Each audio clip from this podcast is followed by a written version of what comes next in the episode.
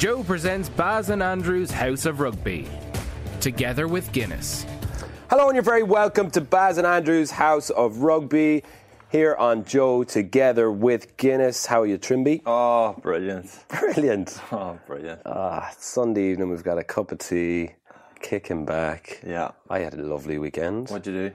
Uh, I watched a bit of rugby and then I went for pints last night and then I went to a gig in Dolan's in Limerick to see a band called Talos. They're Uh-huh. from Cork. They are absolutely unreal. Check them out. Really?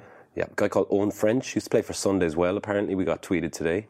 Um, uh, he was a, supposed to be a brilliant rugby player. Is that right? He's the lead singer and writer and all the crack, and he's he's brilliant. Yeah. I actually took Tommy Bowe with with me, Oh, yeah, he was at the game, yeah. and uh, we met Jenny Murphy there as well. So it was a Ah. little bit of a House of Rugby reunion without yourself. yeah, it sounds like you're kind of up to something. Don't tell Trimby we're having a meeting in Limerick. In Limerick, you wouldn't come to Limerick anyway, would you? Nah. Yeah, so I had a good catch up with Tommy. Um, a good few pints with him. He's in great form. Uh, did you see the the coverage of himself, Dunners, and, Eddie. Murray Kinsella and Eddie O'Sullivan? Yeah. I didn't realise Eddie O'Sullivan was that small. I Yeah. don't think anyway. He looks so funny, man. He was literally the half the size of them. It was like in a. In Lord of the Rings, when that the little uh, guy with the hatchet, Yeah. Gimli, is He's it? beside Orlando Bloom. Yeah. yeah. He's like, my axe. Every time he kept looking up at uh, Dunners, that's, that's what he's going to say. And, and my bow. Uh, but yeah, that was probably one of the best parts of that game. Yeah, what about Kinsella? Has, has word got back to him that he's he's the brand? Someone told us that, tweeted us saying that he wasn't happy about it. Yeah. I was hoping to meet him last night because he's uh, he won an under 20s All Ireland with UL Bohemians back in that 10 years ago. They had their 10 year reunion last night. So I met a lot of those lads like Carl Sheridan and a lot of ex Munster players. Uh, Killer was on it, Dave Kilcoyne and Murray, but he didn't make it out. So didn't get to question him. But look, there's no argument. He is brand. Like, Yeah. You know, We need to do up, but actually, we need to do a, a little caricature of him. Gary! Yeah. Gary, a- make it in a happen. little chair, just f- f- tweeting f- furiously about rugby. Um, so ru- rugby, Munster.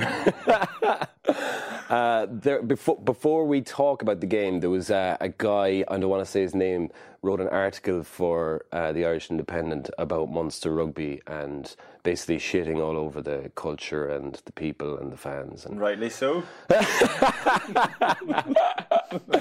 uh, and it was just the most irritating thing. Do you know, like all the drama we've had over the last few weeks was so annoying. Like sports should be crack, really. Yes, shouldn't it? So it's like, why is this? That's why we're here. Yeah, We're trying to save sport. And then it would all blown over. And then this guy, it was like as if he's like, well, no one's listening to me. I want a bit of drama, so I'm going to write this bullshit article where he tried to stitch together this narrative that uh, I don't know where he was pulling his uh, his ideas from. Yeah. But it reminded me, I've got this lovely walk that I do in UL in Limerick. We're down by the river, and it's gorgeous. It's like loads of flowers and trees and people. And Do you go there to write um, to write poems? I go there to think. I don't really, I don't write there. You just published a poem recently, did you? I just put them up on Instagram. You like. just threw a poem out there. like it was nothing. it was I love poetry. Well, what's unusual about this? Yeah. Just writing a poem, put it on Instagram. Yeah. Yeah. You liked and it. what? You liked it. I did, yeah. It was about my garden. Yeah. Because I knew if I slagged you about it, you'd be like, he slagged me but didn't like it.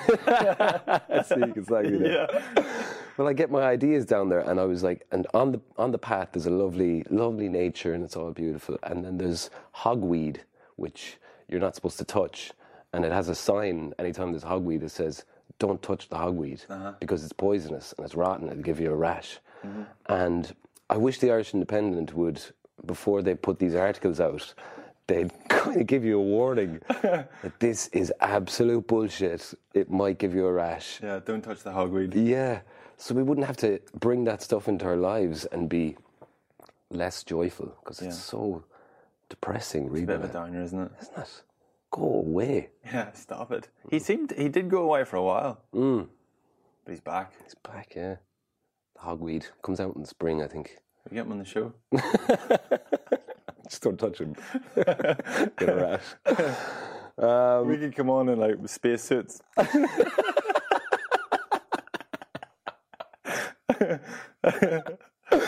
Yeah, just having a little bubble. like, having to open to talk to him.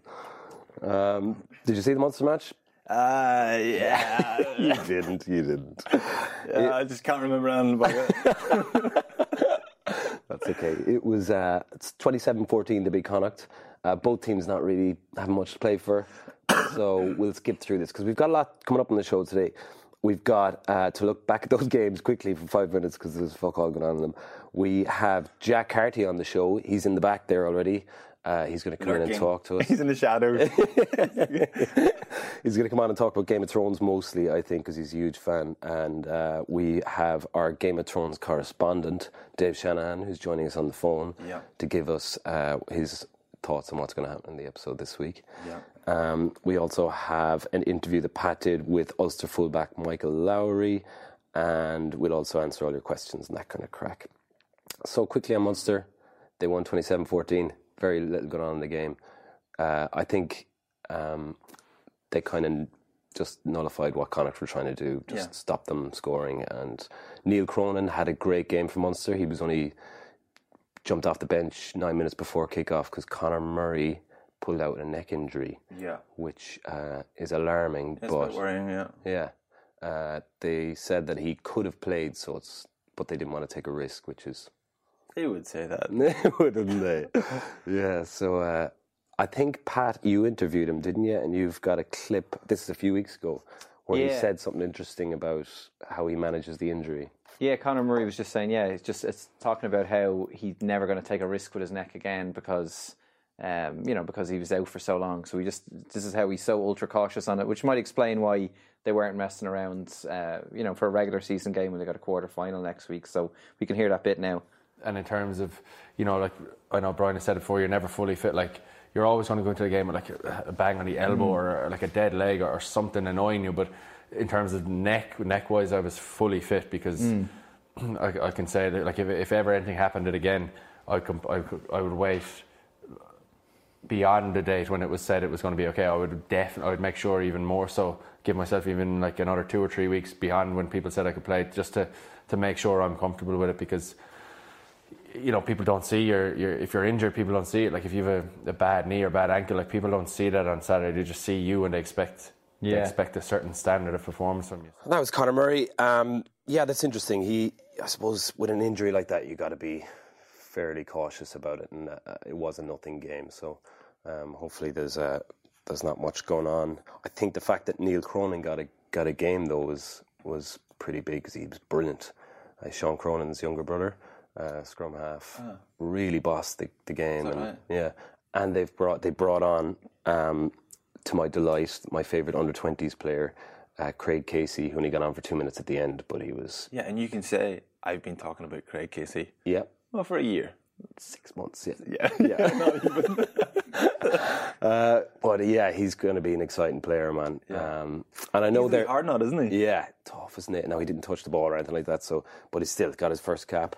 Yeah. Um, yeah, he was against France, he was like, telling the French lads to fuck off and stuff like that. He's pure limerick, like, um, which Munster need. I think they need guys like that who are, you know, just have a little bit of an attitude. Um, but they've also signed McCarthy from Leinster as well, right? So, um, Oh, right, he's Could gone. be good competition there next year because Mathewson will probably stay on. I'd, I'd imagine they'll they've signed him till November, but I'd imagine they'll, they'll Why, why are. Leinster getting rid of him?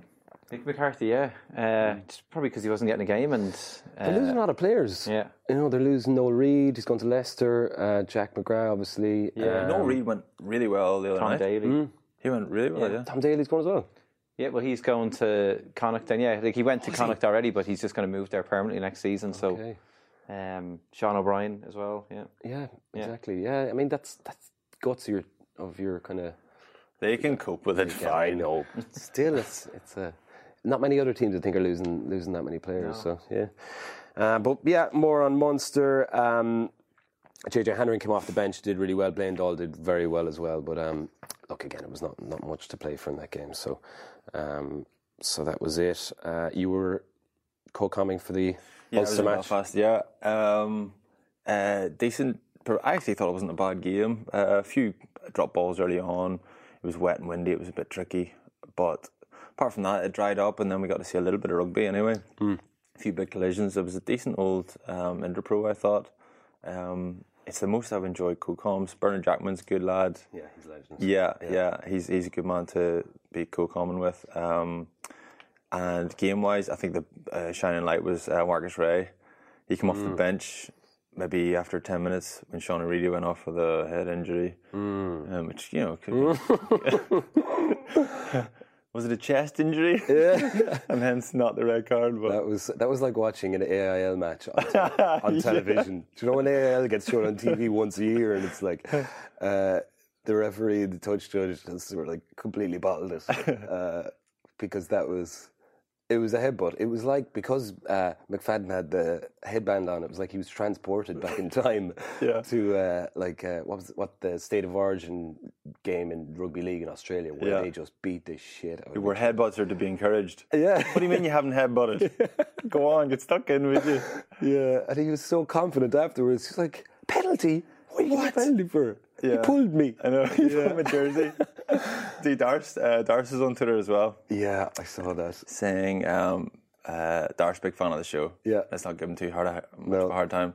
He got Uh, enough of it anyway. He did, yeah. He got a lot of replies. Yeah. I went through them and there wasn't a single um, reply that agreed with him. Yeah. yeah. But what did he say? What did he say? Yeah? He said um, Sean Reidy milked it. Um, and he says, You're not allowed to pull the jersey either. He's asking for Aston there. yeah, it's great. I mean, it, it Keep was it coming though, Darce. It's good Yeah, stuff. yeah. I like it. It was so funny because it didn't hurt him, obviously, like, but he was appalled by Yeah. the fact that he got. What did he say? I got headbutted in the face. Yeah, I think, but I think Clancy was being a bit smart with him. Clancy goes, um, I think Reidy goes, "What? What's going on?" And Clancy goes, "Are you okay?" I think it was like a sarcastic, "Oh, are you all right?" Yeah, and he yeah. goes, "Well, I'm all right, but I just got headbutted in the face." Are you okay? Yeah. and to be fair, so Clancy's kind of suggesting that he's a bit of a softy or he's making a bit much of it. But he got headbutted in the face and he didn't even flinch. He's tough. Like, Mm. Yeah. Did he, Um, but he, he, he, that wasn't the reason he went off, though, was it? I don't know. I genuinely, I genuinely don't know. doubt it. Honestly, I don't know. Um, But it was just after, like a few minutes later. yeah. Marcus Rea came on, and I was like, right, well, that looks like an HIA. but Marcus Rea did play pretty class. He was brilliant. Yeah, that try they got was uh, he scored. I think they they'd gotten into to Leinster's twenty two after like forty five minutes. Yeah. and they scored that try on sixty two minutes, and Yeah. they didn't leave the twenty two. Went on and on. It's like almost twenty minutes. They were Yeah, just I mean, camped they were going backwards. It looked like that was going to be a big moment for Leinster Mm. if they'd continued to defend the way they were going. Um, I think Leinster gave away maybe six or seven penalties. got a yellow card. Yeah, yellow card. Then Ulster scrum was going really well as well. They probably should have made uh, made more of it. Should have scored the try earlier, I suppose, being a bit more clinical. But they were going backwards. They were probably losing ground, and that's uh, I thought that was a little bit like what Leinster do to sides. Sometimes they've got this perfect face, baby, but sometimes you just hold on to the ball, keep asking questions, and eventually the defense will make a mistake. Then Marcus just picked and went. Yeah, no, I was very impressed with uh, Darren Cave's defence as well. Yeah, His reads on on uh, the back door, like that is such a huge play when you've Yeah. someone that can do that four or five times in a game. Yeah. because it's becoming such a obvious an obvious play for every team to do that. Yeah. either tip on or out the back door, and Leinster are doing two of them in a row, like, and he's just making these calls, shooting and Yeah. taking man and ball or getting them right at the ankle, so they're dropping. Um, Yeah, Keegan and I have chatted about that a couple of times, and um, if you if you if you play for long enough, you've probably seen everything there that there is to do. You know? Yeah, really, And yeah. that sounds really cocky. You know, there's nothing out here is going to be new to me. I've seen it all, fellas. but, you, but there's not that many other things you can do. Yeah, And you know, if, if you come up with one play that works, then straight away you'll go, I know what an alternative one is for that, a different option of it, or a tip on, or an inside. You know, uh, that's grand. I've got that all sorted. And Kiwi's just a guy who just he's got really he's very clever, he's very experienced, and he knows his stuff, and he knows little triggers. And you might not be able to explain what he's doing, but he just knows when he sees a shape. He might not be able to tell you what that play is or exactly what's going on. You see a shape and you just know. And he's a guy who just reads it really well. Last game, not last game, nef- definitely, but depends who's going to come in next week. Obviously, I, I would imagine Luke Marshall and McCloskey will start. You might get a game on the bench, might get um, another opportunity to play at Kingspan, but Yeah. ju- I think it was just in case that was a nice farewell to him in case he doesn't play next week. Yeah, to give him captaincy and all Yeah. that. It was. Yeah. Um, yeah, disappointed to see him retire. He's still, what is he, 32? Yeah. 33 maybe? Yeah. Um, will he go into coaching, you reckon? Or Um, I don't think he'll go into coaching initially, but um, or maybe a little bit, maybe just on the side. But I think he's got a couple of couple of things he's sort of keen that they might work out. He's he's smart. He could kind of, I'd imagine he could put his hand down and, and do well. Cool. Um, Benetton Treviso uh, also made the other quarter final after beating Zebre, so Munster will play them next weekend. Uh, and obviously, Connacht travelling up to Kingspan to play Ulster. Any predictions for those games? Um, I couldn't call the the Ulster Connacht game. That'll be tough. Ulster have been beaten twice by. Great game. Yeah. Yeah, if they Similar get, styles of rugby. yeah, if they get a good day for it, hopefully we'll see plenty of rugby. Yeah. Um, yep. I I couldn't call that either. Being honest, yeah, it's gonna be a tough one. Because Jack Carty's here, I might say that Connacht, I think, will win. it. Yeah. well, I think Treviso are going to win as well. Uh, yeah, that's going to be a great game as well. Obviously, last a couple of weeks ago over there, it was uh, N10 stuff. So Yeah. I can't wait. I'll go to that on it's three o'clock on Saturday in Limerick. Uh, Limerick is littered with the uh, election posters at the moment. Are they around Belfast as well? Uh, no. Oh, sorry. Yes, they are. Yeah. So annoying. They're so annoying. Yeah. like it's like kind of frames a part of your life for a month now. We're just sort of staring at these faces.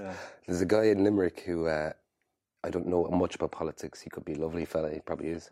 Um, but his poster from about 50 meters away, he looks like Adolf Hitler. When you're looking at it, you're just like, oh, Hitler's running. And uh, when it gets to the election time, I'm just going to go in and vote for anyone. I probably won't have done my homework, but I, I definitely won't be voting for Hitler. Like, No. Because we all know how, how that went. Be interesting to see if his um, like what sort of a politician he is. If he has a similar kind of worldview. He, um, Your man doing the headshots must have gone. Are you are you sure about this? I know who's his campaign organizer. Like, they, you got to look at it from 50 meters away as well. Yeah. Because that's where most people will see it, like, it's Yeah. from far away because it's gone like that. Yeah, no, no one gets out of the car and walks over to go. It's not Hitler. we can vote for him. It's grand. His name is Adolf as well, which is weird. Don't see many Adolfs these days. Um, Adolf's, Elvises, or Jesus's. yeah, Not that many. rare enough. For different reasons. you pointed to three together. there was a guy from uh, near Coleraine called Elvis, actually. Was there? Yeah, from Articlave, little town, five minutes from Coleraine. Is he like your age or is he? Never met him, just heard about him. Probably heard a lie about him, if I'm honest. As in, As in, this guy's called Elvis. There probably was no one called Elvis. Right, Someone just thought, here's a wee rumor we'll start. oh, you should name your next child Elvis. There you go. It's going to be a girl. Go with it. Adolf. Little Adolf. Um, we have an interview with Michael Lowry coming up. Yeah. He is obviously a massive favourite of ours. We love him. Enormous. He he'd be a good Arya Stark maybe or something like that Very from Game good. of Thrones. Very good. Small but deadly. Yeah, he's just like, he's a Targaryen, though. Yeah, oh yeah. That's the only issue. But yeah, apart from yeah. that. Stick him in there. So here he is talking to. It's actually Jack O'Toole who interviewed him. Apologies, it's not Pat. So uh, here's Jack and Michael Lowry. The Leicester one was, was huge for you. Like I remember, you couldn't take the smile off your face after the, after the game. Like it was, it's obviously something. That kind of moment was something you've obviously been waiting for since a kid. Like, um, can you remember that whole week? Like, I mean, was it nervous energy? Like, how were you, how were you going into it? Like, I think um, I, I wasn't really nervous. You know, I was really excited. Actually, I, I didn't know that I would be starting until maybe midweek. Um, that I would be definitely starting that game, and um, but I was just really excited to actually get playing. Um, and, and it was a position that you know, fullback. I, I just trained through. Uh, I just been really training. and I had, one one game at, at under twenties, and but yeah, that was just that was a special moment. Um, running out start for the first start against Leicester at the European Cup at home. Like there's you know home game in the European Cup. It's just it's hard to beat. it's a different level of atmosphere there. Like, 'cause it's like 17, 18,000. The place is rocking. Like, Yeah. and I suppose, especially when you come from school. I know some of the school games are big, but it's definitely a kind of not ratcheted up a little bit. Like, um, and I was kind of just talking to Eric there about he said it was the moment he came up against Samson Lee as the moment that he kind of realised, okay, I can really kind of compete and hang at this level. Like, um, was there any moment for yourself, maybe over the last season, where you're looking like, all right, I can not only kind of play at this level, but I can really compete and I really kind of belong here, you know? Yeah, I think once the Leicester game went quite well, that I thought, you know, I, really love this, and it's and it, it, sort of gives you the confidence that you can be competing at that level. Mm. Um, you know, it was just it was one of those special days that. Um, it's one game that you, if if someone was to tell or ask you what game would you want to start your first game in for Mm. Ulster, be a home game in the European Cup. Yeah. Um, and I think you know that's that's something that we, I'd look forward to for, for years, and, and that's I think looking forward to it is is probably um, you know the best thing about you know if you're playing against the likes of Manny Tuilagi and um, you know George Ford, and I think when you realise that you've played an 80 minute game against those those couple of players and there are stars against Racing and come out in the, the good side uh, on a win. That that's when you realise that you can you can compete at that level. Yeah, it's interesting. I remember like Per Angus came on um, against Manu. Yeah. I think Manu ran a beeline from him like 15 metres out and, and smashed through him. And I just remember talking to Tom last year. He uh, he broke through against the Ospreys, and um, every time he got the ball, Alun Wyn Jones was there like in a second and just put him into the dirt. And like it was that kind of level of uh, he's exactly as advertised. You know, this person I've been watching on TV is, is the real deal. Like, is there anyone that you've maybe come up against, either an outside back or a back, where you're like, this person was exactly, you know, as good as I thought they were going to be, or Yeah, well, I think uh, like I said, Sam Zebo, you know, he was, he was he was class against against us, and um, you know, there's, there there's always players that you're just like, wow, this is this is incredible that you're playing you're playing against these types of players, and you know, like like said, Manny Tuilagi, he was again unbelievable, and he's one sort of player that you sort of target as such, you know, going into games like that, you know, he's he's their go-to man. Um, yeah, I know that you, you realise that you know there's that sort of step between internationals and, and, and club players as such. You know, um, they just have that extra bit of class about them. Yeah, I remember I was talking to um, Liam Gill. I think he's he's playing in Europe now. He's played for the Queensland Reds, and I remember talking to him about um, coming up against Victor Matfield on a line out, and you kind of had that like, oh god, there's Victor Matfield. But Yeah. then within two minutes, you're kind of you're, you're right in the middle of a game. Yeah. Like, yeah. So I mean, you're not really thinking Yeah. about it like that. So, but I'm sure it's like once you come out the other side of those things, it's like, I mean, it must be kind of like your self assurance for you that it's like once again, like I, I can belong here. You know, this is not just me watching TV. Like I'm Yeah. I'm in the game here. You I remember, know. I remember standing in the tunnel going out to the Racing game and just standing beside Nakarawa and, and uh, Finn Russell and all their you know, big stars. Yeah. but then once again, you know, when, when you're on the pitch, it doesn't, it changes. You know, you, you don't really think anything of it. It's just a, a game. Yeah.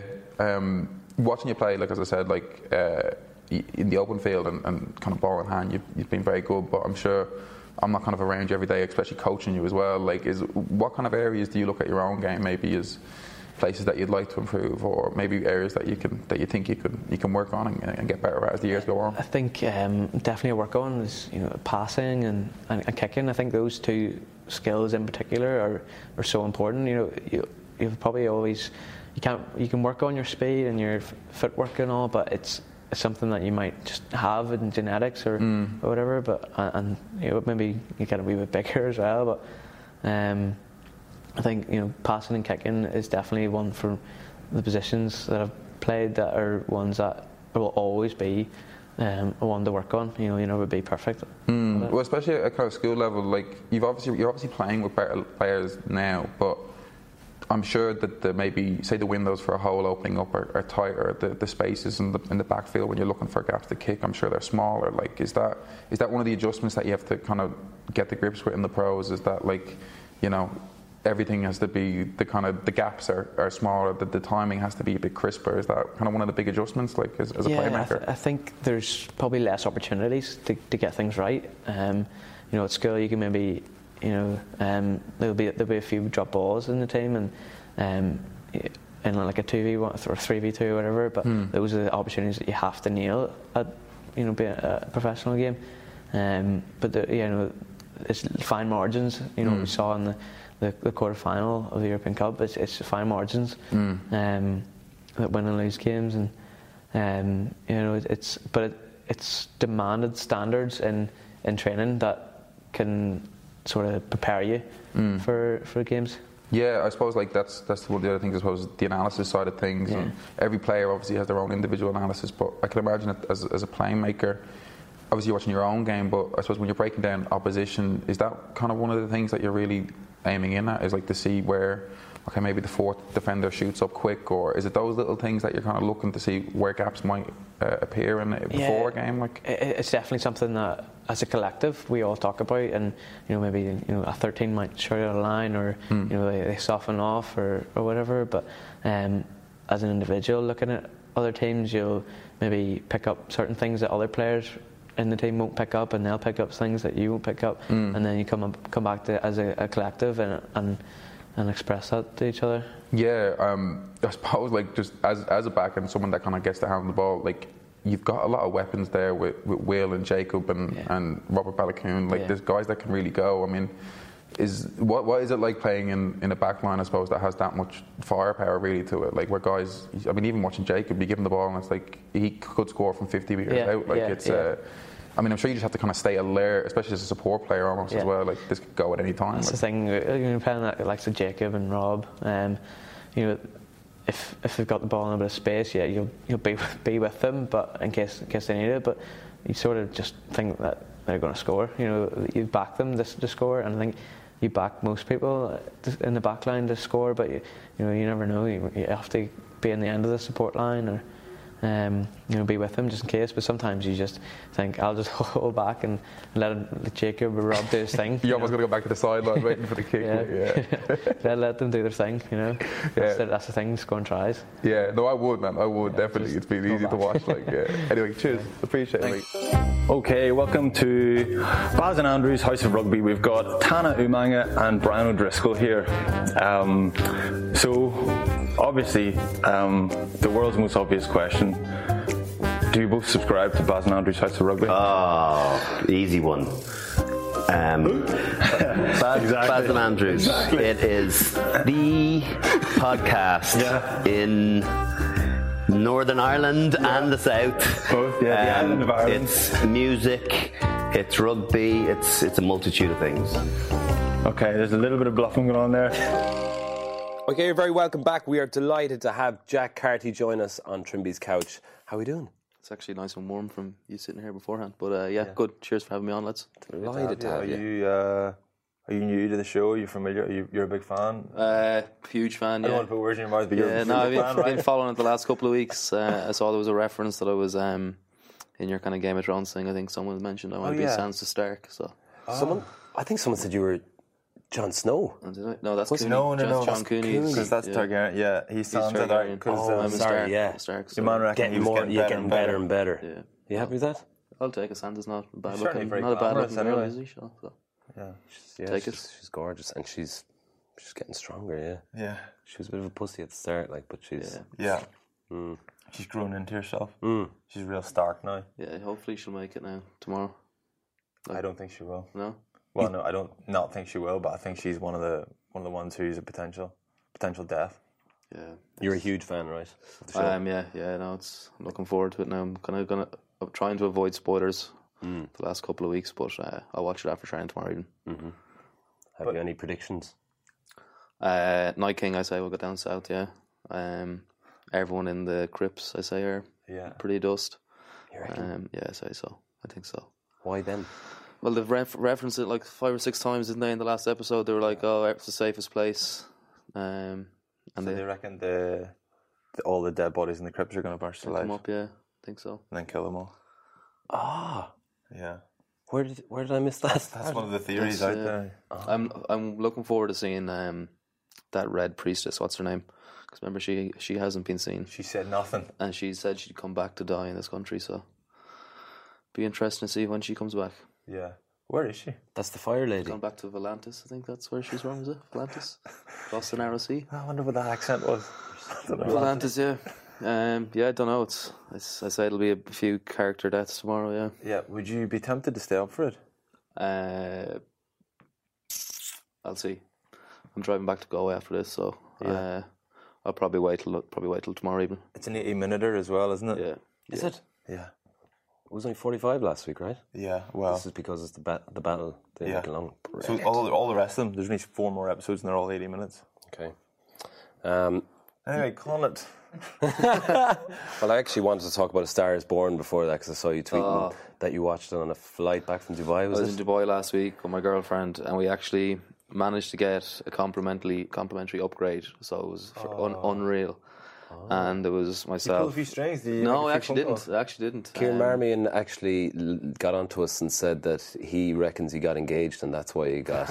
Is this the little that's, secret? That's what kind of a couple of the lads know. That's, I think Marmo's Mar- that could be more on Marmo's scene now than mine. But uh, anyways, yeah, we managed to um, get a complimentary upgrade, and I hadn't seen the movie. Obviously, we'd been at a.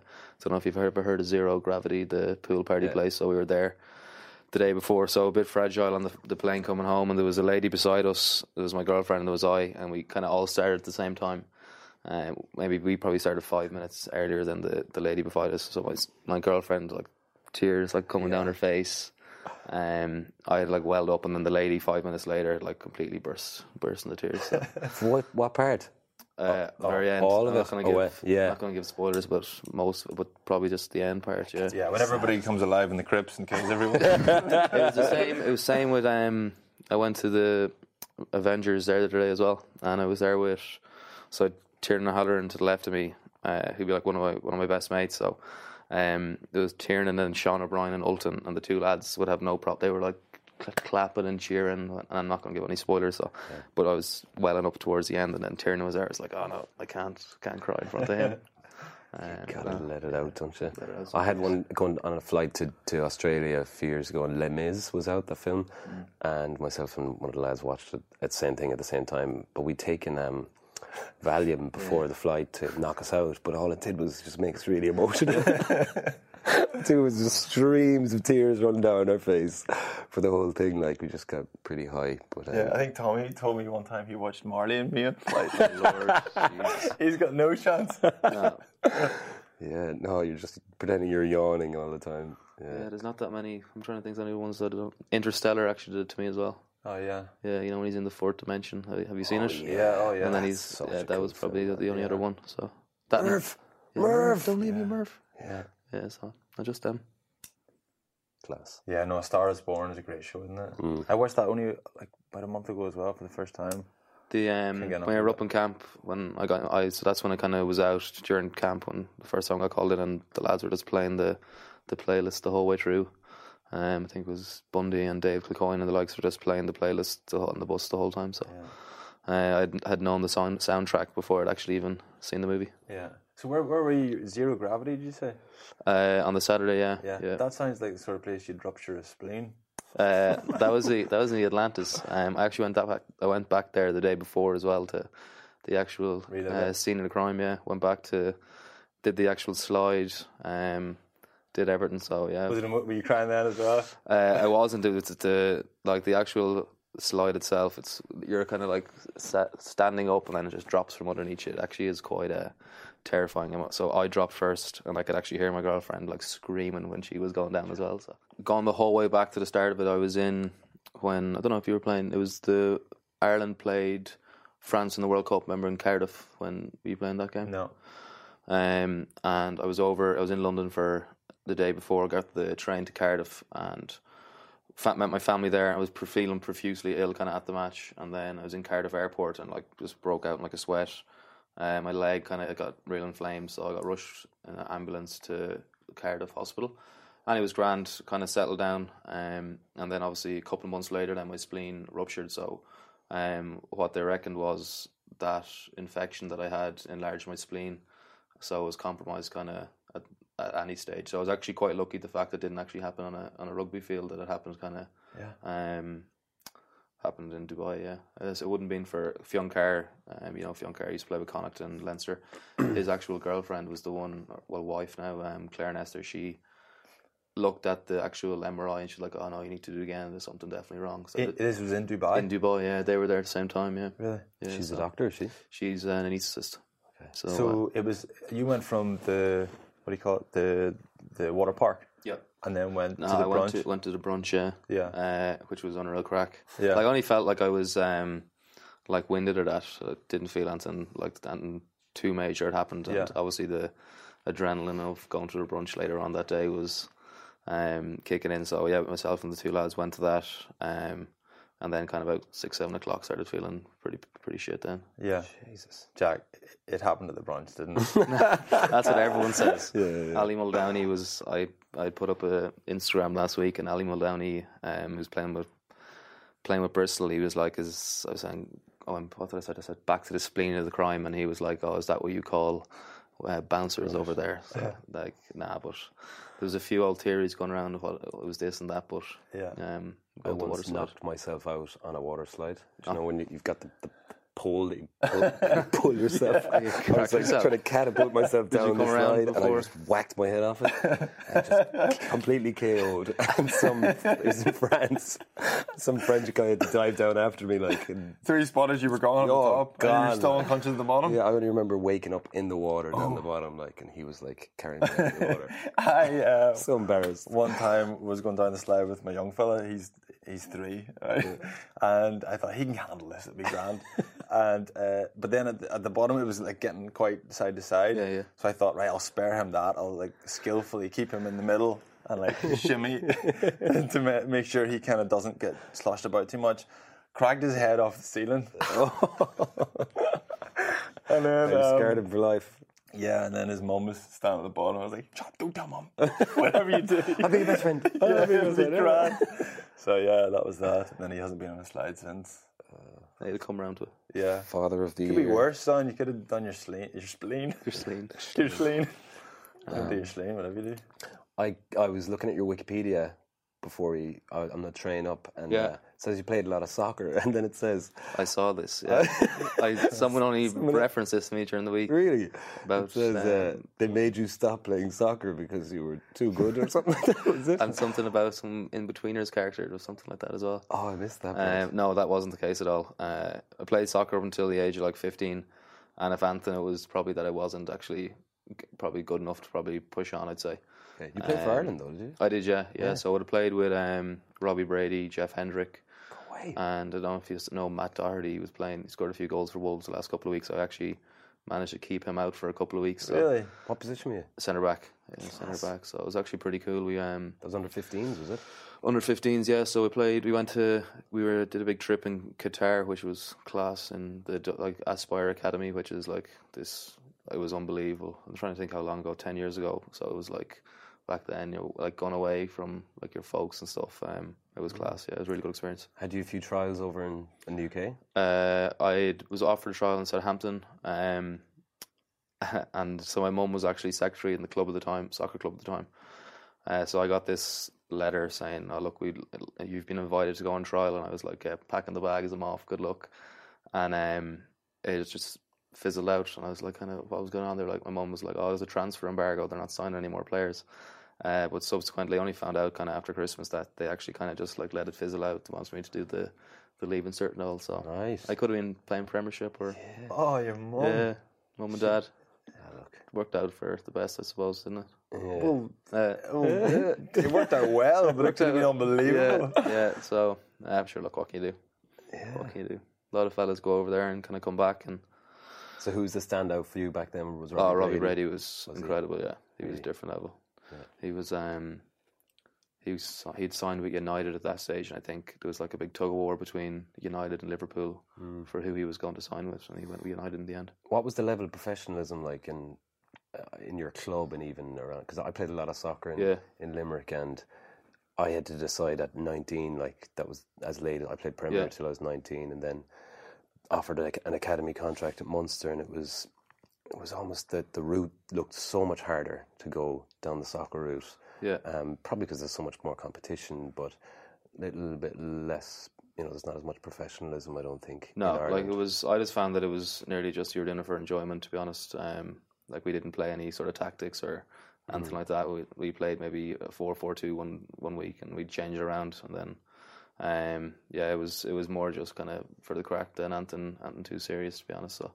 Um, like I was probably the same height I am now when I was Okay. playing, so I was a bit like taller than everyone, and kind of was good in the air, but, but my feet I didn't like I didn't have great, uh, great technical skills to say. So It's I play a lot on, on Monday nights now. When you come up against someone that's I've played against a few League of Ireland ex players, like, and I'd be getting ahead of myself, thinking I'm quite good, and then Yeah. you play against one of them, and they're just it's the touch, the first touch, and how how quick they move the ball. Um, but then, so you, you made a, a decision quite early then that rugby was Yeah, yeah. Um, I actually didn't end up getting uh, an academy out of school, so I did a BCom in Galway. So did college for like six months, and then Nigel Carolan, who's the backs coach at, now in Connacht at the time, who was academy coach, he was like, uh, "Yeah, we want you next year," and I was like, "Right, but I'm going to enjoy the rest of the the college year." So I had a good first year in college in in Galway, which at least I kind of got in, which was good crack. Yeah. Were you um like did you play our schools then or? Uh, youths. We actually beat the Irish schools, which was Oh, yes. yeah, we played them. Yeah, like Nice. it probably wasn't. Um, I remember obviously all the youth lads. It was myself, um, Tadhg Furlong was on the team, um, Marmo was on the team, and we'd obviously built up this massive big spectacle, kind of like us against them, and we, uh, yeah, we managed to beat them. Then we went on and we nearly lost to Georgia and Germany in the in the so like our season was kind of done after we beat the schools. yeah, so, Um, yeah, no, that was that was good crack as well back then. So And you had a serious twenties team as well, didn't you? Like Niall Scannell, JJ Hanrahan, Chris Farrell, Luke McGrath, Tadhg Beirne, yeah, Josh it was- Van der Flier. serious team. We were in um, in South Africa for. We were actually pretty unfortunate with kind of the way it went. We um, beat South Africa, who were the hosts in the, the first game, and then kind of lost the last couple of minutes to England. And if we'd went that, England I think went to the, sorry South Africa went on to win it then. So, um, but yeah, that was class. That was U ten, JJ twelve, was it? No, I actually didn't. I didn't start. It was JJ started ten, and he um, he got nominated for the IRB Player of the Year that year. Yeah. He was um, he was phenomenal down. He's, he's back playing good rugby again. He's playing class the last couple of weeks. Yeah. Good try, like good try yesterday. Mm. Um, so yeah, Yeah, very cool.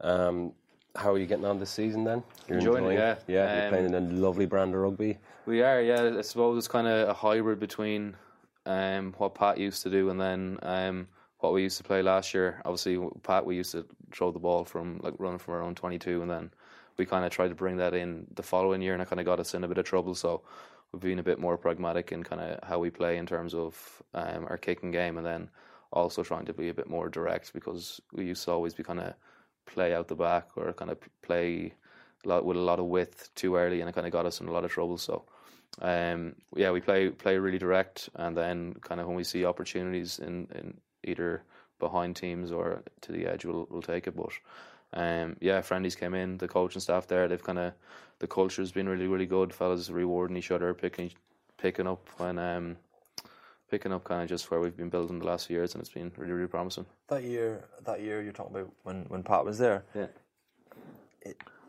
you would have been tempted to have thought that you were playing too much rugby, or you kind of could have took too many too many risks in your 22 and you receive restarts or something. But at the time, I remember Yeah. thinking, how are they getting away with this? But it always worked, Well, like- and, and it seemed like teams kick it along and then they go, we know exactly what they're going to do. Mm.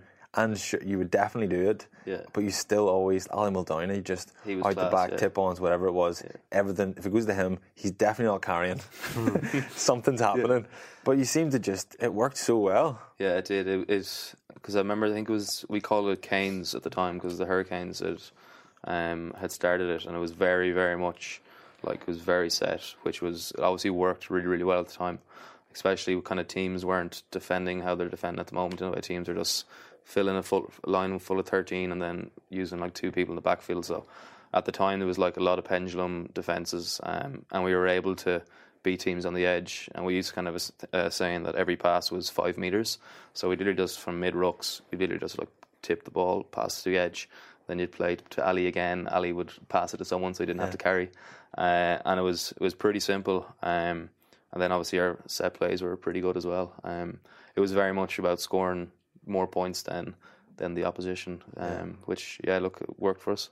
Wh- how's Ali Muldowney how's he going now at Bristol Uh, he's been playing the last couple of weeks. Um, I think he had an issue with his neck at the start of the season. yeah Um, and Bristol seem like they're they're pl- trying to play that kind of rugby are they not? yeah, they're they are they they are playing. Um, obviously, I think obviously when you're playing the Premiership, there's obviously the promotion relegation sort of thing. So I think they've kind of reined it in a bit, you can see that the halfbacks that they have between Sheedy and Mads. Obviously, they've like good kicking game, and then I think Mads has come off the bench maybe three or four times in the last eight weeks and kicked winning winning kicks. Yeah. So I think they're they're safe now with how they went at the weekend. Yeah. So Andy Friend, I heard you say that he, he uh, encourages you to use your weapons. Yeah. It's an interesting word. Um, uh, and I then I saw you say your you would use your kicking, your kind of positional kicking. yeah, Um, but I would also think your your flair and your ability to create is Mm-hmm. a huge weapon of yours. Was that something you've developed since Andy came in now, or is it something that you always had in your game? Um, I suppose it would pro- I would have thought that I always would have had it from a, a younger age. Um, I'd say probably the earlier part of my career probably took a bit of a knock in terms of um, like mistakes and stuff. So I would have reined it in a bit. Um, and especially when you're playing in such a rigid structure in a two-four-two, it was very much catch, receive, like catch, pass. Um, I had a good conversation at the start of the season with Friendy, and as he said, he talked about weapons and stuff like that and it was very much kind of I was like, look, I've been inconsistent the last couple of years. I want to get to a level of consistency and try to, I said it like reach my potential. And he was like, it's not about reaching your potential; it's about the unrealized potential that all players have. And I think that's kind of probably what he's done to a lot of players. He's firstly given them confidence in what they're good at. Um, he did a bit piece last night, I think, with Murray Kinsella, and he was talking, and he was saying like a lot of coaches might look to try work on a lot of fellas' um, weaknesses, which obviously all players do. But he says if every player has like some sort of weapon and they can bring that to a match every week, it's gonna of add to the team. And you think I think that's what we've been doing. So Uh, good, Kevin uh, Blade. Blade, yeah, He seems to be someone who's just thriving yeah, yeah. He's, under friend. I mean, is that an example of that? Just empower him, just say go out and just do what you do well, and he's he's yeah, killing he's, it, isn't he? He's he's class. Like at the last couple of weeks, to be honest, I think one of the main things is the the competition as well between, Mm. um, obviously between himself and himself and Marms. They're both like at each other's at each other's necks. Um, li- quite literally sometimes. Is that Um, right? Really? It's Uh, quite so yeah, it's healthy. what you want. Like so. Um, He's not afraid to pick either of them either, like Andy no, Friend no, was, yeah, like the two. It'll be it'll be interesting. Obviously, the two lads, Marmo played really, really well yesterday. Yeah, he um, did. so yeah, it's just Blady obviously raises. that- He's really sharp in around the rucks, um, and he's just he's been playing class. He got on the end of a few breaks, and he obviously finished a try last week against um, against Cardiff. So he's been going class. Yeah. We actually gave you try of the season How did you? already, didn't we? Yeah. Yeah, we haven't no. done our official awards yet. And there is no. no there- awards? there- there's nothing. I mean, we've nothing to give you. Just uh, to Boojum, you get to go to Boojum. Unreal. Pretty This is surprised. Boojum Galway. Fair enough. But yeah, no, well done. That try, it was obviously the try against Cardiff, wasn't Yes. it? The chip and gather and the whole play, But obviously. like, yeah, playing into the Start- breeze, it was it was some try. To be fair. It was the start, yeah. No, no, I meant, I meant from like the I meant from the stuff in the twenty two. Like yeah. Bundee's obviously around the back offload, and then you had um, Tiernan's obviously off Swaggy's offload as well, and then yeah, it was just offloads everywhere. It was um, I, I yeah, Dennis's pass then obviously out the back to me, and then. I was fortunate enough that I got Matthew Morgan kind of flat-footed because I actually thought I was like, look, I was like, how did I beat him? With, like, because I'm not like wouldn't be the quickest, and I looked at my speed thing and it wasn't quick at all. So I was surprised I actually got there in the end. Right, so you can check afterwards how Yeah. this, this what technology wasn't there when I played. last, they did it last week. I remember. Um, so Marmo, Bundee, and I think there was a few others were doing like they were trying to get their top speed. Marmo hit a a ten point seven, No ten point six last week, which is thirty seven kilometers, around thirty seven kilometers. What? What in training? Yeah, uh, after training, so they're doing like so we do like sprints after training. Ten point seven is ridiculous. Yeah. Ten point seven. He's the fastest man in Connacht rugby history. Marmion. Yeah. Yeah, Yeah, yeah. yeah, That, I like um, that's even ridiculously quick. Yeah. Like Jacob or like um, Craig Gilroy, none of them would be getting Yeah. ten point seven. Galway now. Galway does have a slight breeze. slight breeze. So, um, Downhill, downhill, down breeze. So, nah, but yeah, ten point seven. So That's pretty quick. incredible. Yeah. Wow. Yeah, I used to love the speed training. That was my my favorite part of yeah, watching yourself getting quicker over over six months and uh, get more explosive. I thought that was some of the best training we did. We had an Olympic athlete coaching us in Munster, Tom Comyns. Yeah, Class. just obviously knew everything that you Yeah. need to know about sprinting, and he did an, had done a PhD on uh, on rugby sprinting as well. So Yeah, he was like he was the he was the go to, wasn't he? Mm. He was like the sprinter whisperer. He was like, I'm gonna make you faster. yeah, did. It's gonna get better. And then David Wallace just comes in and beat, beats everyone hands down anyway. freak, Yeah. No training, never trained. He's, his ankles just sellotaped together, like keeping it in place. But um, so then you've uh, you've also had an, an interesting year getting your first cap Yeah. uh, for Ireland. Tell us about that. How how did that feel? Uh, yeah, it was unreal. Obviously, um, I probably did think the uh, opportunity probably had passed, um, with just kind of the way coming into World Cup years. Sometimes things mightn't tend to change because there's obviously fellas who've been there kind of through the whole cycle, and obviously coming in towards the end, you'd have to be doing remarkably well to to get a look in. So um, I was fortunate enough with um, how Connacht were playing in, ter- in terms of form, and then there was kind of a few injuries in the, my position as well. So um, it was unreal. Something we've been working for for years, um, and just to get it then in Rome as well, it was class. And then to get the two ones after that was was pretty cool. That was good. And uh, I saw you dedicated your first cap to your cousin Brian. Yeah. Very sadly passed away, and uh, that, that was a beautiful moment, I must say. Yeah, no, it was. Um, like his his parents would have my my parents obviously and his parents would be quite close. Um, I would have been real close to it.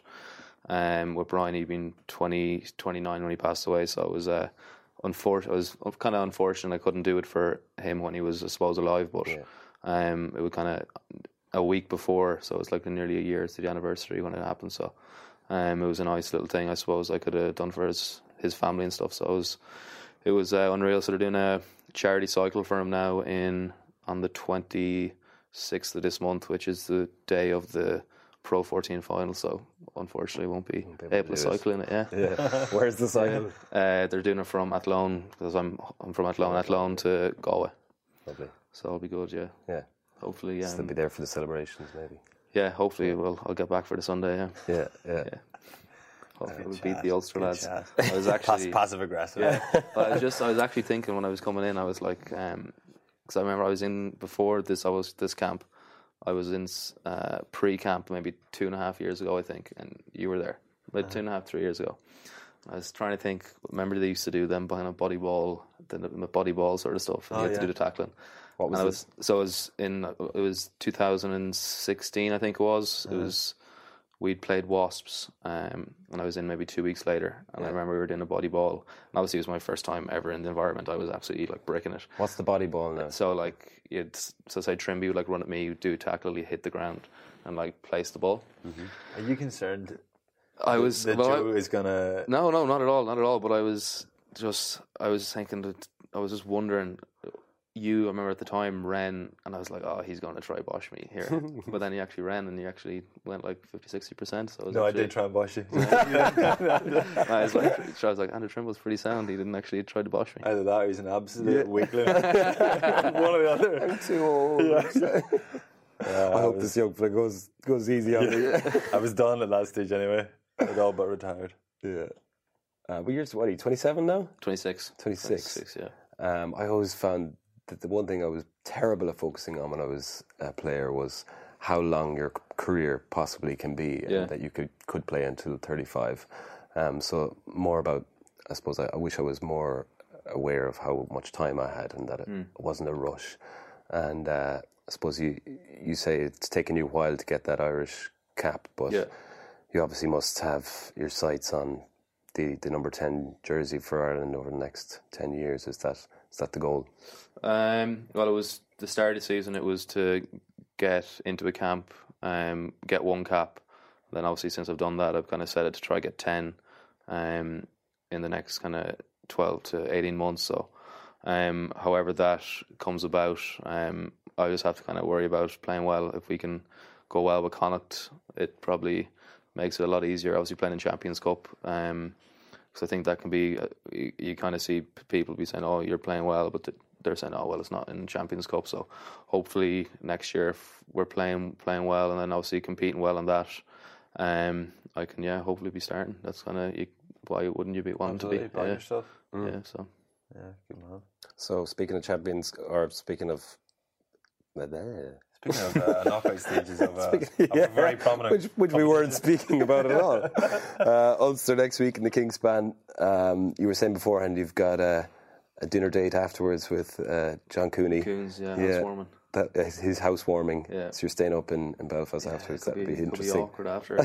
well, either way. Either be. way. Awkward for you, I'd say. Uh, yeah, so I'm going um, obviously playing there Saturday and then staying up after it. Um, so yeah, there'll be a few of the Ulster lads at it. So Do you get the invite to that? no, I didn't. No, it's probably pending. Is it? We've we're, we've moved house. It must have gone to the old house. Yeah. Yeah.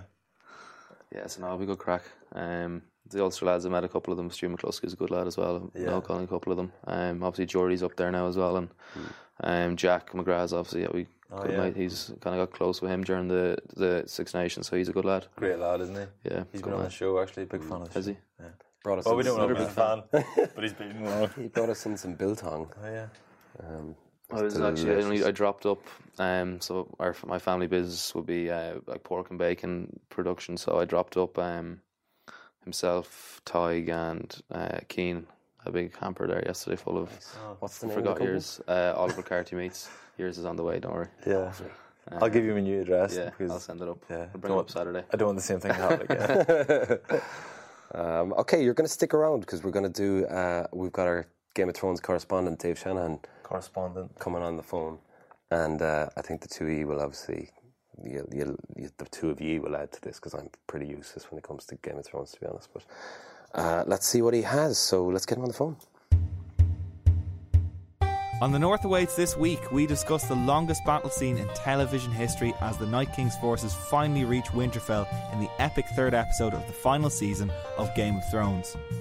Join me, Michael Fry, and Carol Kinsella, and a special guest as we analyse the episode and mourn the inevitable death of some beloved characters. That's the North Awaits on Spotify and SoundCloud from 10.30pm, Monday the 29th of April. Don't miss out.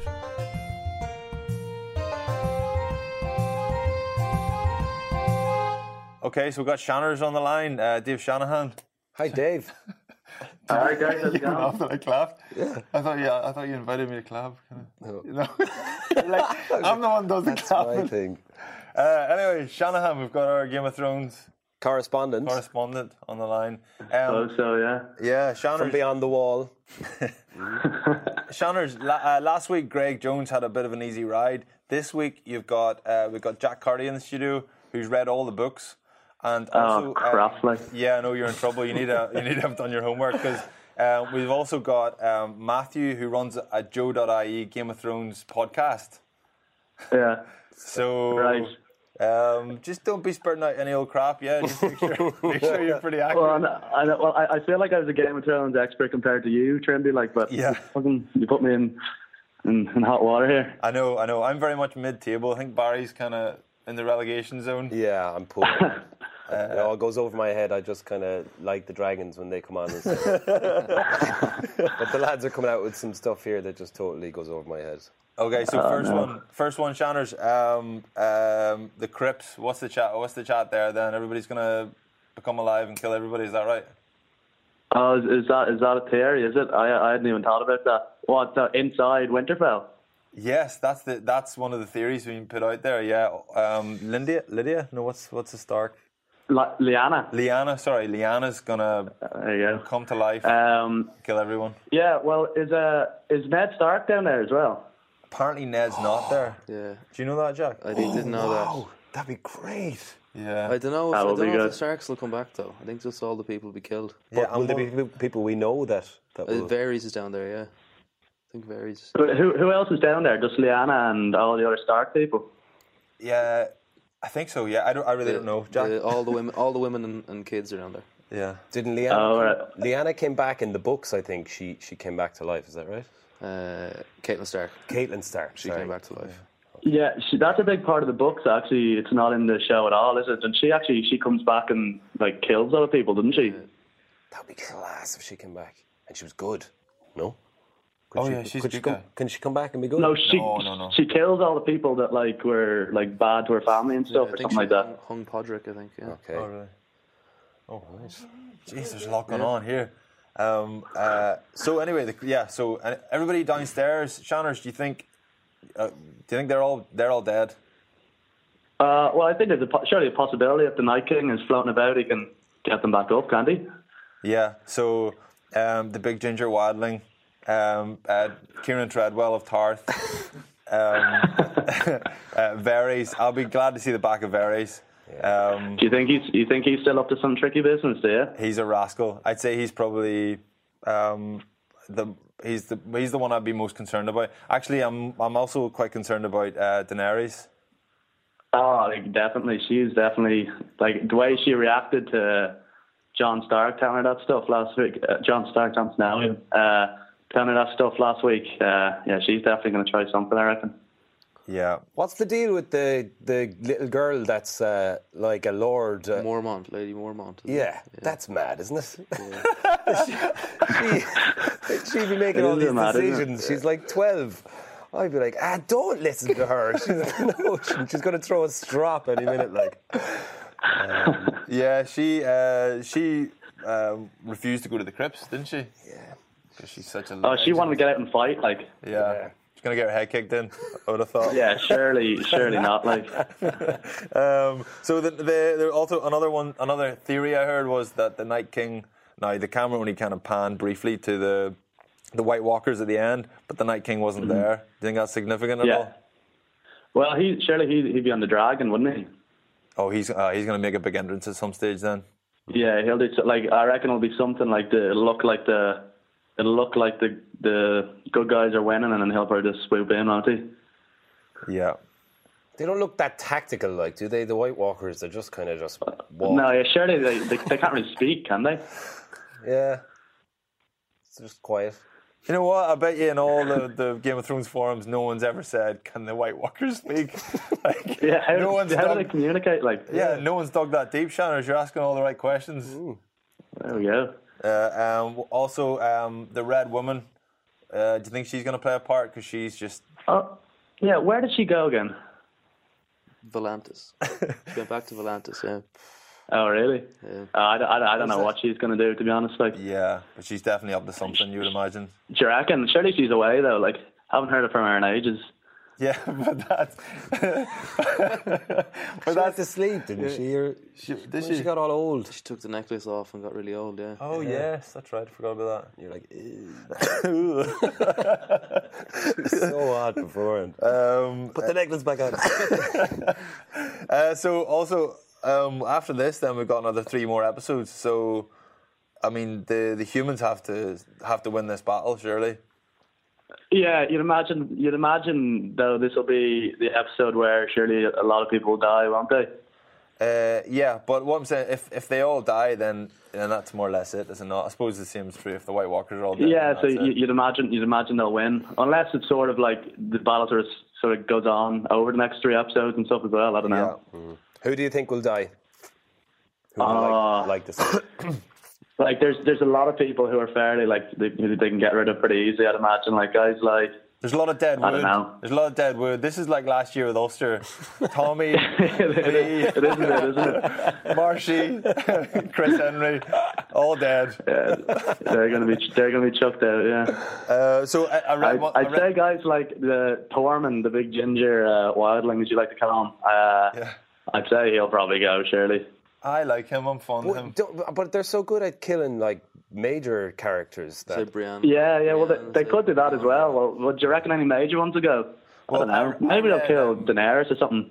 Shanners, know. I read somewhere um, that um, uh, the, the like what the actors were earning um, was published, Yeah. and that could be a reflection of how many episodes that they're in for. So, Oh, really? So they reckon who's, Tyrion. who's who's earning the most? So Tyrion, Jaime, Cersei, uh, Daenerys, and Jon Snow are all earning um, half a million uh, U- US dollars per episode. So because wow. they're getting paid so much, they re- one theory is that they're the guys that survive. Yeah, but also they're the biggest names in general, though, so they can might just have a they're also set thing. they're. I wonder what if you look at the names that come up on the screen at the start during the intro, whose names come up first. That give you an indication as well. Because Yeah, maybe, maybe. what's your man's name? I don't know. Peter Dinklage. Dink, Dinklage, His is the first name that comes up. All right. I, ca- I can't. There's there's people giving out a lot chat that um that Tyrion is going to go rogue and he's going to sort of betray everyone. What do you reckon of that? Um, don't, don't they? There's one theory that he's a Targaryen. Yeah. 'cause- Yeah, there's that as well, isn't there? Because there's a lot there's a lot of sort of like theories about him being Targaryen and stuff. and then they'll have they sort of say him, Jon, Jon Snow, and Daenerys are then the three main ones, then or something, three Tar- Targaryen ones. Yeah. So if if those guys, like obviously this is massively buying into. I read one article, and it said those five are going to survive. But if if those five then are the the survivors, then we're talking the vulnerable, high profile guys are Sansa, Arya, Brienne, Ginger Wildling. Um, I can't my Overes and the Hound. Uh, yeah, I can see I can see the Hound surviving. To be honest, because they're probably going to do something with him in the mountain, wouldn't they? The Clegane Bowl. At some yeah. point. Yes. Yeah, the Clegane Bowl is. Yes, to exactly. Yeah, the Clegane Bowl. I, I want to see I want to see the, the mountain crushing more skulls again. Yeah. Shanners, what do you what do you reckon about um, Jaime? In other way, there's that prophecy that Jaime will kill Cersei. Do you reckon that could come? Yeah, out? yeah, because then he's like the Queen Slayer as well as the King Slayer or something like that. That's yeah. something. What was that? Was that a, Yeah, I, I don't know. I don't know. I don't know much about the prophecy. What is it? What does that all say? Well, the way, there was a prophecy that she'd lose her three kids would die. So all three kids have died, and then that she'd get Oh, yes. she'd get murdered by her. I don't know. There's some Valyrian name for it. By her. Um, Is, is that when she went in? When she went into that little witch hunt Yeah, thing? but the- witch hunt thing. Well, they don't know if it'll be like Arya wearing Jaime's face or if it'll actually be Jaime. Because Oh, yeah, yeah, yeah. Because Cersei's on Arya's list, so you don't know. Oh oh yeah, yeah, sure. Yeah, that that's, that could be a good one. Then. Yeah, so there's right. There's obviously a lot going on, and there's a lot of like obviously there's a lot of. I mean, Jack's after um, translating Valyrian there for us, so he's gone to great lengths. Uh, you had one theory, uh, theory, Shanners, that was a little bit more basic. You just thought Bran looks like the Night King. He might be the Yeah. Night King. Is that more or less the conclusion? you Well, when you put when you put pictures of them side by side, I, I, I think their noses are quite similar. So I don't know if that's a thing. That pretty much know. settles it, I think. they do. I've seen that picture. They're the head off each other. Yeah, they are. So like they're surely they're quite connected and all. So that could be one, you know. Yeah. Yeah, right. Well, I think um, so obviously you're under pressure, Shanners, uh, as our as our expert um, coming in, and then kind of there's a lot there's a lot of Game of Thrones knowledge in the room, myself and Barry, myself and Barry excluded. um, but uh, then the other issue is that this is out of date in like what. 12 well yeah not that long uh, so everybody listening to this knows um, how much of a, a fraud we all are spouting out all Uh. these theories um, a little bit like um, like like Pat when we were watching the Masters Yeah. That's going to keep getting brought up, isn't it? Just Yeah, me it is, calling yeah. Molinari for the Masters is going to keep getting brought up. yeah sorry Pat um, but anyway as far as we're concerned um, I think you, your your opinion is, is very highly held Shanner so thanks a lot for coming on Uh, Which Thank char- which character would you like us to reference uh, you as? The little so what character do I want to be? Yeah, the girl, the little girl. Uh, the little girl Yeah, I wouldn't mind being who Arya. wants to She's be pretty taken good, isn't she? seriously. Arya, Yeah. we've given that to Michael Lowry earlier on. Oh really? Yeah. That's, well, who, who, who, small- well, you guys pick. Who do you think I should be? no, Mike Lowry just lost his virginity in the last episode didn't he um, I saw, I, I, saw I wouldn't. I wouldn't mind with it. being uh, uh, Euron Greyjoy. He's a bit rogue, isn't he?